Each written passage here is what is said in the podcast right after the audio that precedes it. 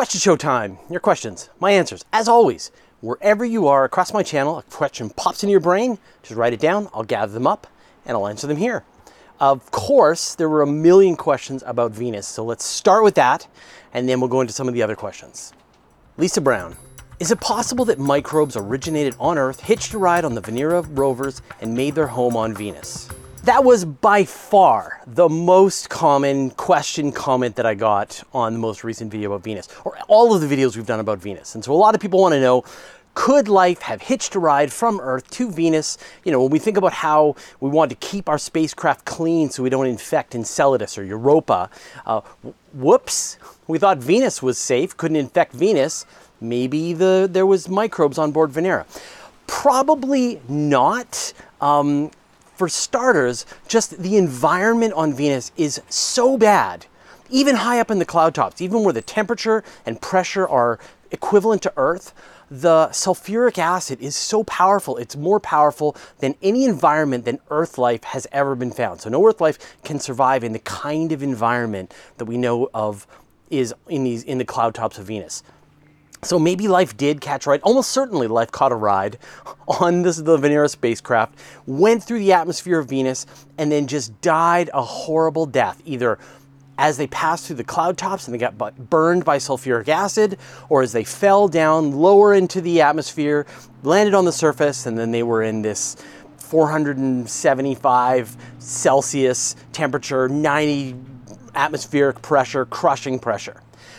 But let's say that there was some weird, super exotic form of Earth life that was on the spacecraft. They've survived in the atmosphere and they're replicating, have been replicating for decades. That still wouldn't explain a planet wide signal that is accounting for 20 atoms out of every billion atoms in the atmosphere of Venus. So it's highly unlikely that Earth life could survive the trip to Venus. Uh, nothing that we know of could survive in those kinds of Uh, uh, environments and and yet it's impossible that life could get started and fill the entire biosphere in this short period of time. Maybe in a few hundred million years, but not in the short term. John Johansson. For many years now, I've been arguing to spray the upper atmosphere of Venus to seed it with earthly extremophiles to break down that unfriendly atmosphere as a start of terraforming. You're not the only person to suggest this. In fact, back in 1965, Carl Sagan wrote a historic paper on Venus, and he suggested that exact same thing that we send extremophiles to Venus, they combine with the carbon dioxide, sequestered away, die and fall down to the surface, and eventually sort of lower the atmospheric density of Venus. But the problem is that you need hydrogen for organic life to be able to sequester carbon dioxide, you need to have hydrogen to go along with this process. And the problem with Venus is that it is incredibly dry. Very, very few hydrogen atoms. Any hydrogen atoms that are freed up into the atmosphere of Venus rise high up and they are hit by the solar wind because Venus has no large magnetosphere like Earth does. And so any free hydrogen in the atmosphere of Venus is kicked out by the solar wind, and that has dried out and dried out the atmosphere. So, in order to be able to terraform Venus using some kind of extremophile, you would need to deliver large amounts of hydrogen in the form of water. Um, so you could crash many comets, asteroids into the atmosphere of Venus that would deliver a ton of hydrogen, bring in your extremophiles, and start to convert that atmosphere and lock it away into things that then you can bring down that atmospheric pressure. Evan Koch. This is not very interesting. Life is just a word. I'm interested in life I can interact with, see without a microscope. Has nobody here seen Avatar or Star Trek or Star Wars or any other science fiction story where there are alien animals and plants and beings with at least human level intelligence, alien civilizations? That is interesting. Some microbes are not. When officially proven, it will be on the front page of the newspaper for maybe two days and then it will just be yesterday's news. And nobody except for a handful of scientists will give a damn. I know I won't. Well, I want to first recommend a better use of time management. Uh, if you're going to be like watching videos that like you're not interested in, that is not the best use of your time. But to take it to the next level and then write a big long comment with lots of capitalization, um, that's even like haven't you got better things to do uh, to comment on a video that you didn't enjoy about a topic that you have no interest in? Anyway, uh, you know, I'm not going to argue with your time management skills, you be you. But uh, yeah, for the rest of us on this channel, and I guarantee 99.9% of the people on this channel are super excited about the idea of finding microbial life anywhere else but Earth because it is the first step. It is the it would be the first instance ever seen of life anywhere else in the entire universe that isn't here on Earth. And if we can find that, then it brings up this whole other question, which is are we related to that life? Was there some event that somehow connected our planet with Venus or with Mars or with Enceladus? Are we all related? That would prove that life is somehow making its way around the solar system. And if we're not related, then that would mean that life formed independently in other places, maybe multiple places. And if that's the case, then it means that life is almost certainly across the entire galaxy, across the universe, everywhere you look. If it forms independently multiple times in this one solar system, then it means that if you go far enough, you're going to find your aliens with ridges on their foreheads and and uh, imperial star destroyers and, and whatever science fiction has told you. Also, I don't recommend that you get science fiction to inform you about what is likely out in the universe. It's just a story. Geek Geekrickson. It's probably not biology. Well, let me start by saying I agree with you. It is almost certainly not biology that is causing the phosphine atoms that are appearing in the atmosphere of Venus. That said, the researchers did a very, very careful job over three years of, of literal silence. They didn't tell anybody what they had discovered, trying to figure out anything that could explain what they were seeing. Did they make a mistake in discovering phosphine? First, they used the James Clerk Maxwell telescope. Then they used the Atacama Large Millimeter Array, which is like one of the biggest telescopes, most powerful telescopes in the world. And you got the signal of phosphine, and you got this higher resolution signal of phosphine with the bigger telescope they are absolutely certain they are seeing phosphine in the atmosphere of Venus. So now, what produced it? And so the second half of what the researchers did very carefully was to look at every single possible non biological source that could produce phosphine. Lightning strikes, volcanism, meteorites striking the atmosphere, um, factories, um, some way that the phosphine is produced on the surface of the planet and somehow making its way up into the high atmosphere. They looked at every single one of these, did the math, and none of them could account for this. So they took every single what's called an abiotic process that we know of. And one of the great things is that phosphine is an atom that's been known for a long time. And so we know how phosphine is produced in our factories, by life, and in other non biological ways and they weren't able to make any of those fit. So either it's life, which would be amazing, as I mentioned earlier, it would be one of the greatest discoveries in the history of science. Um, you know, extraordinary claims require extraordinary evidence. Um, but the other possibility is that there's a new mechanism for producing phosphine that we didn't know of. And that's also very exciting because it allows you to rule out phosphine as a biosignature in certain situations. And as we look out to other planets across the, the Milky Way, we're going to be seeing potentially this phosphine signal. And before this discovery on Venus, we'd look out to these other places, and we'd say, oh, we've seen phosphine. That's almost certainly some kind of biology. But now we can say, okay, we went to Venus and we scanned it very carefully and we couldn't find any mechanism. And in fact, we found this weird chemical process that we didn't know before. And now we have to be a little more careful when we see phosphine in the atmosphere of an extrasolar planet. So it's a very exciting discovery, whichever way it goes. Uh, it's probably not biology because that would be incredible. Um, but even if it's not, it's still an exciting discovery. Peter Lutz. Phosphine is also found in the atmosphere of Jupiter. Phosphine is a common molecule in the, in the atmospheres of Jupiter and Saturn and any hydrogen rich planet. Keep in mind, Jupiter is almost entirely hydrogen. It's hydrogen and it's helium. And same thing with Saturn. They've got this thin layer the very top cloud deck, which is like ammonia and other kinds of chemicals, water. But then you go down about 75 kilometers on Jupiter, and it is hydrogen and helium pretty much all the way down, with maybe some rocky elements in the middle. So it's not surprising that you see a molecule that is mostly hydrogen in an atmosphere of a planet that is mostly hydrogen. But hydrogen is a very reactive element. It wants to combine with oxygen. And so, in a place like the Earth, which has a lot of oxygen in the atmosphere, then the hydrogen gets stripped away and, and oxidizes with the oxygen and turns into things like water. And you may not realize it, but there's a ton of oxygen in Venus as well. Carbon dioxide, carbon, oxygen with two. So there's a ton of oxygen in the atmosphere. And so individual hydrogen atoms will be, you know, the, the phosphine atoms will get broken up by sunlight and chemical interactions, and the hydrogen atoms will bond with other chemicals, and you will no longer see the phosphine. And so what's amazing is that there is this phosphine. There should be some process that is stripping it away out of the atmosphere of Venus, and yet we see it in large enough amounts that something has to be resupplying the phosphine. And so it could be life, and it could be some new abiotic process that we don't know of. Either way, very exciting. Connor Paller. What happens when a spaceship launching another company's payload explodes? Does the launch company pay them? Is there a spaceship insurance company? Always been curious about that. This is the first time I've had a chance to be able to talk about spaceship insurance companies. Yes! Uh, yeah, so there is, of course, an insurance industry that is built up around insuring spaceflight.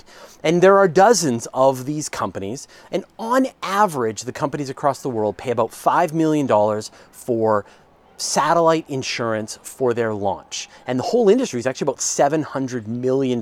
So it's a very big industry. Um, and so what that will cover is if the launch vehicle explodes, if the launch vehicle fails to raise your satellite to its proper orbit, if the launch vehicle crashes your satellite into people's stuff, then it will cover all of those liabilities. So, yeah, whenever a rocket fails to reach altitude and the satellite is destroyed, then the insurance company jumps in and will pay for the completion of a replacement satellite and a new launch. And so in many cases this is this is absolutely required that if you're going to launch a satellite, you pay for your launch insurance as part of your overall mission costs. And if anything goes wrong, then you get a recovery. Now, I'm sure a lot of you are wondering, like, what about something like James Webb? I mean, almost $10 billion, decades of development, is there an insurance policy for that? And the answer is no. Um, if the if the missions are so big, they're so critical, they are self-insured, and what that really means is not insured. And if the um, mission fails, then NASA will have to decide whether they're going to invest the money to build a replacement. But that, let's, let's just not even think about that. More questions in a second, but first I'd like to thank Future Hog, Matt Cohen, Stephen, Rory Sweet, UC Steve, Roberto Noguera, and the rest of our 898 patrons for their generous support. Want our videos early with no ads? Join our community at patreon.com slash universe today. Trevor Henley. If Jupiter and Saturn are gas giants, what keeps them in a spherical form? Wouldn't the gas just go everywhere? Gas is just a phase, man. It's not an actual type of element. So you can take any element that you want and you can have it be in any of the phases. It can be solid, it can be liquid, it can be gas, it can be plasma. And it's just a matter of temperature and pressure. Now, when you take hydrogen, which, if yeah, if you took a bunch of hydrogen and released it into the atmosphere here on Earth, it would expand into a gas because the boiling temperature of hydrogen is lower than the room temperature of the air around you. Now, if you lived in a very, very cold room, then the hydrogen would turn into a liquid, and if it was even colder, then it would freeze. But pretty much anywhere on Earth, hydrogen will be a gas.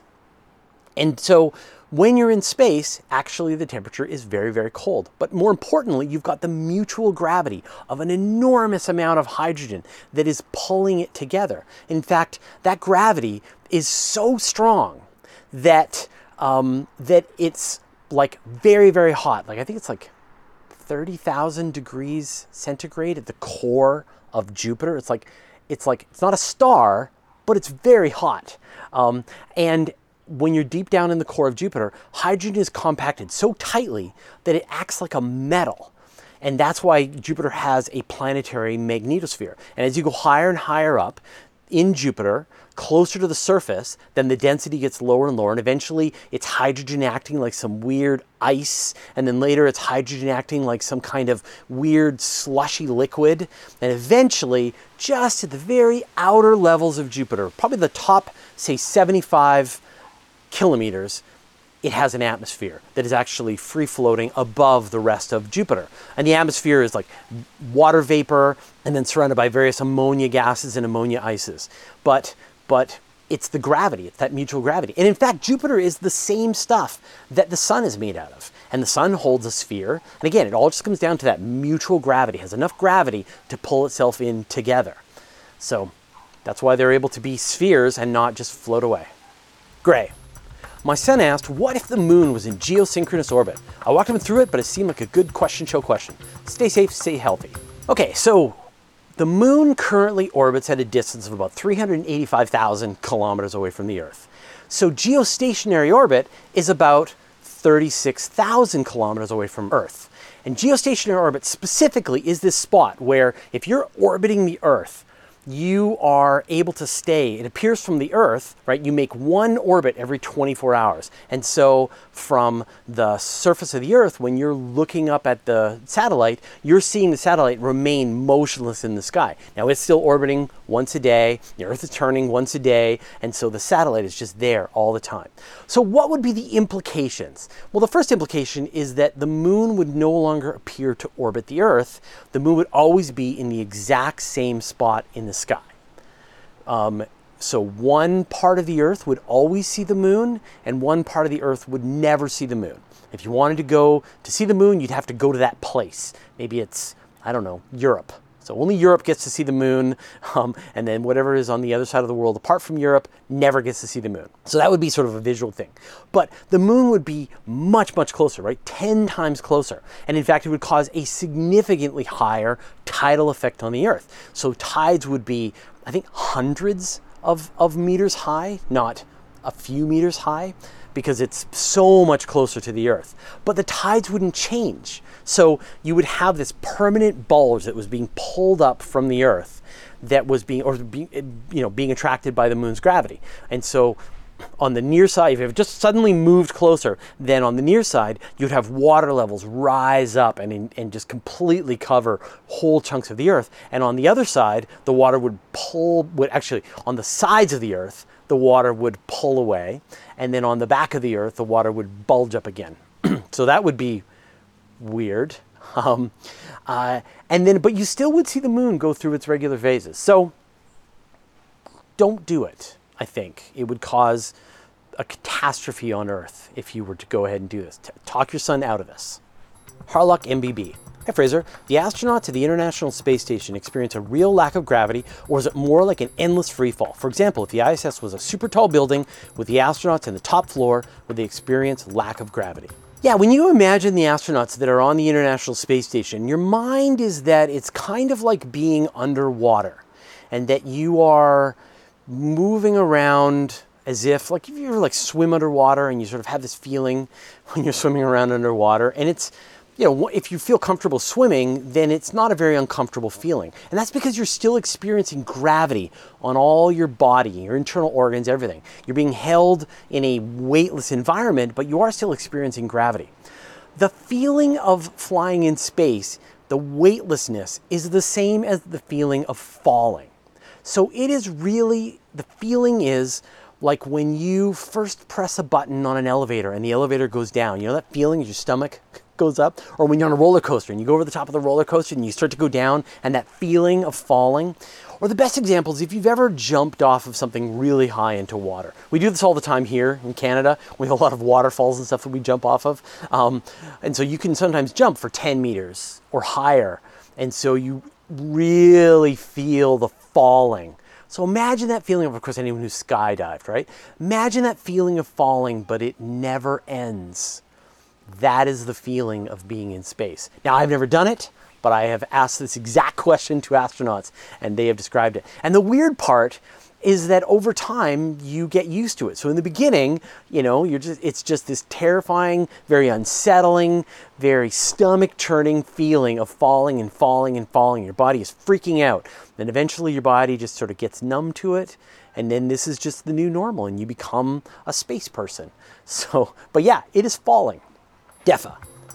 How efficient would a rocket propulsion system have to be to be able to use the interplanetary interstellar medium as fuel? I imagine a device in front of a spaceship that collects the material and some sort of ion engine at the back. Great question. And not surprisingly, people have thought about this. So back actually in the 1960s, 70s, there was this idea of called a Bussard ramjet. And I'm sure a bunch of people watch this like, Bussard ramjet! So what it would be is you would have a spaceship with a fusion drive inside. Use, a, it would use hydrogen, it would compact hydrogen fuel down, and then it would fire it out the back. And so what the ramjet would do is it would have this scoop in front of it called a ram scoop. And it would use a magnetic, big, gigantic magnetic net that it would redirect particles from space as the spacecraft is moving through space, as it's moving through the interstellar medium, and it would be redirecting them down this funnel, and it would be compacting it tighter and tighter and tighter until eventually it could get it tight enough to ignite fusion on it, and then it would fire it out the back of the rocket, and that would cause it to accelerate and accelerate and accelerate. And the faster you got, the more fuel you could suck in, and the faster you could go. The problem with this idea is one, how do you generate a magnetic field that could be thousands of kilometers across? That's one problem. Nobody knows the answer to that.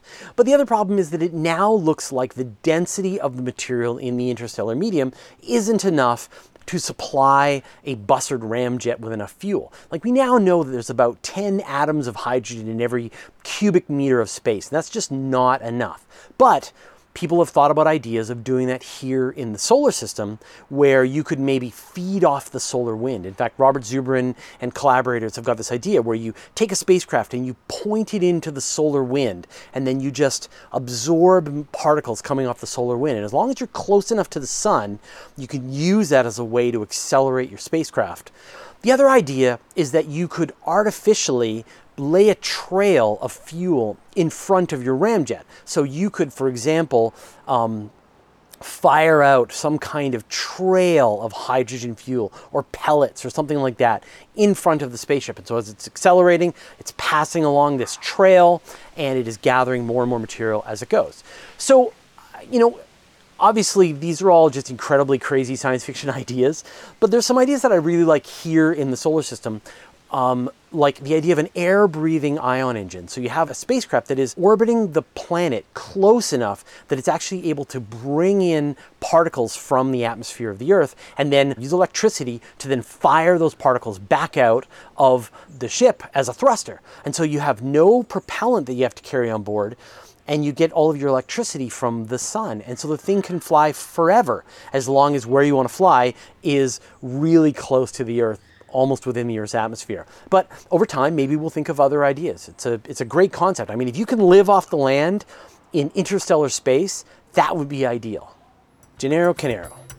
Hey Fraser, talking about black holes and primordial black holes, is there a theory model to explain the supermassive black hole? Are they thought to be primordial black holes or models support a black hole merge approach? So you're asking one of the unsolved mysteries of the universe right now, one of the big challenges in astronomy. So I'm not going to be able to answer the question because if I did, then I get a Nobel Prize. Um, and it's I'm just a journalist. But I can help you sort of understand where we are in the problem right now. We now know that there are these supermassive black holes that seem to be at the heart of every single galaxy out there. And it seems to be that the size, the mass of the supermassive black hole grows in tandem with the size of the galaxy itself. As the galaxies get bigger, the black holes get bigger. And the farther and farther that astronomers are looking, the earlier in time that astronomers are looking, they're seeing galaxies which are too evolved. They're more evolved than they should be. They have black holes, supermassive black holes at the heart of them that are more massive than you would think there would be. And if you run the calculations, right, there is a limit to how much a black hole can eat. If a black hole is just nonstop at the buffet, just feasting as much as it can, there's still a limit to how big a black hole can get because the material just chokes up, has to wait its turn to die. But black holes can collide with each other. And that's one way that you can get black holes to suddenly double their mass, triple their mass, right? But the other idea is this idea of a direct collapse black hole. So you have some gigantic cloud of gas and dust, of like primordial hydrogen left over from the Big Bang. And one set of theories says, well, maybe you could just have this big cloud of material and it just swirls around and collapses down. And instead of turning into a star that then throws out stellar winds that blows away all of the material from trying to add to the size of the star, the whole thing just collapses directly into a black hole. No intermediate step. And maybe you could have these be significantly bigger than the size of the black holes that are possible today. You know, back in the early universe, had this pure primordial hydrogen fuel that was more efficient than the fuel that they have today. It's all, you know, well, it's got all this grit from stars, star formation. So, so that's sort of like one idea for how you could have black holes grow very big to get to this supermassive black hole size. Now, you talked about this idea of primordial black holes. We've talked about this a couple of times in, in previous episodes. This idea that, that there were ripples in space time over densities at the earliest moments of the universe where they kicked out tiny black holes. But the reality is there's no limit to the size of these black holes. They could be as big as the observer, they can have as much mass theoretically is the observable universe. Now we don't see that. We you know we see a universe and not just one big black hole. Therefore, that didn't form, but there could definitely have been far more massive black holes formed in the over and under densities in the original universe, which then went on to accrete more mass or merge together to build up. Somehow we got where we are today with supermassive black holes. There had to be some chain of events, and it could have been primordial black holes as the first nuggets that then merge together, or direct collapse, or just some other sequence of black holes forming, merging together, giving us the black holes that we see today. I think we'll have an answer to this in the next couple of decades, probably sooner. And so this is one of these things to keep an eye on as the science continues to evolve. Harry Ayers. Can we observe rogue intergalactic stars? When we look out in the Milky Way, we see a vast collection, 100 to 400 billion stars all collected together into this one gigantic island of stars. Then we look away, we see Andromeda, we see even more stars over there, but are there stars in between? And the answer is yes. In fact, uh, the Hubble Space Telescope has directly observed collections, individual stars that are in the space in between our galaxies. They are millions of light years away from Earth and they're not connected to any one of these galaxies. And so it's thought that these things have got to be everywhere. Um, in fact, it's thought that maybe they account for anywhere between, say, 10% of the mass of stars are just not in galaxies at all, to much more, maybe even approaching the mass of galaxies that are out there. And, and for, actually, for the longest time, this was thought that maybe this is an answer for dark matter, that yeah, when you've got all these stars collected together into one location, then it's very bright and we can see it. But when you've got this diffuse stars that aren't connected together, then they're not giving off enough light that it could explain it. But they would give off a signal in the intergalactic medium, a way that heated up, that should be obvious, and astronomers have looked for this. But now astronomers have actually seen these individual stars. Uh, I think back in 1997, Hubble Space Telescope was able to detect some of these stars in the intergalactic space. So yeah, absolutely, there are rogue stars, and there are there are probably tiny collections, tiny star clusters, tiny amounts of stars out there, just in these vast gulfs in between galaxies. So imagine like growing up on a world and not being able to see the Milky Way above you, but seeing other stars around you, and that's almost certain to be out there. All right, here ends the question show. Thank you, everybody, for asking all your questions. I think this is a lot of fun. Um, as always, wherever you are, cross my channel. If a question pops in your brain, just write it down. I'll gather them up and I will answer them here. And I'll see you next week. If you want a single comprehensive resource for space news, you'll want to subscribe to my weekly email newsletter. Every Friday, I send out a magazine of space news with dozens of stories pictures, brief highlights about the story, and links so you can find out more. Go to universetoday.com slash newsletter to sign up. It's totally free. Did you know that all of my videos are also available in a handy audio podcast format so that you can have the latest episodes as well as special bonus material like interviews with me show up on your audio device? Go to universetoday.com slash audio or search for Universe Today on iTunes, Spotify, or wherever you get your podcasts. And I'll put a link in the show notes.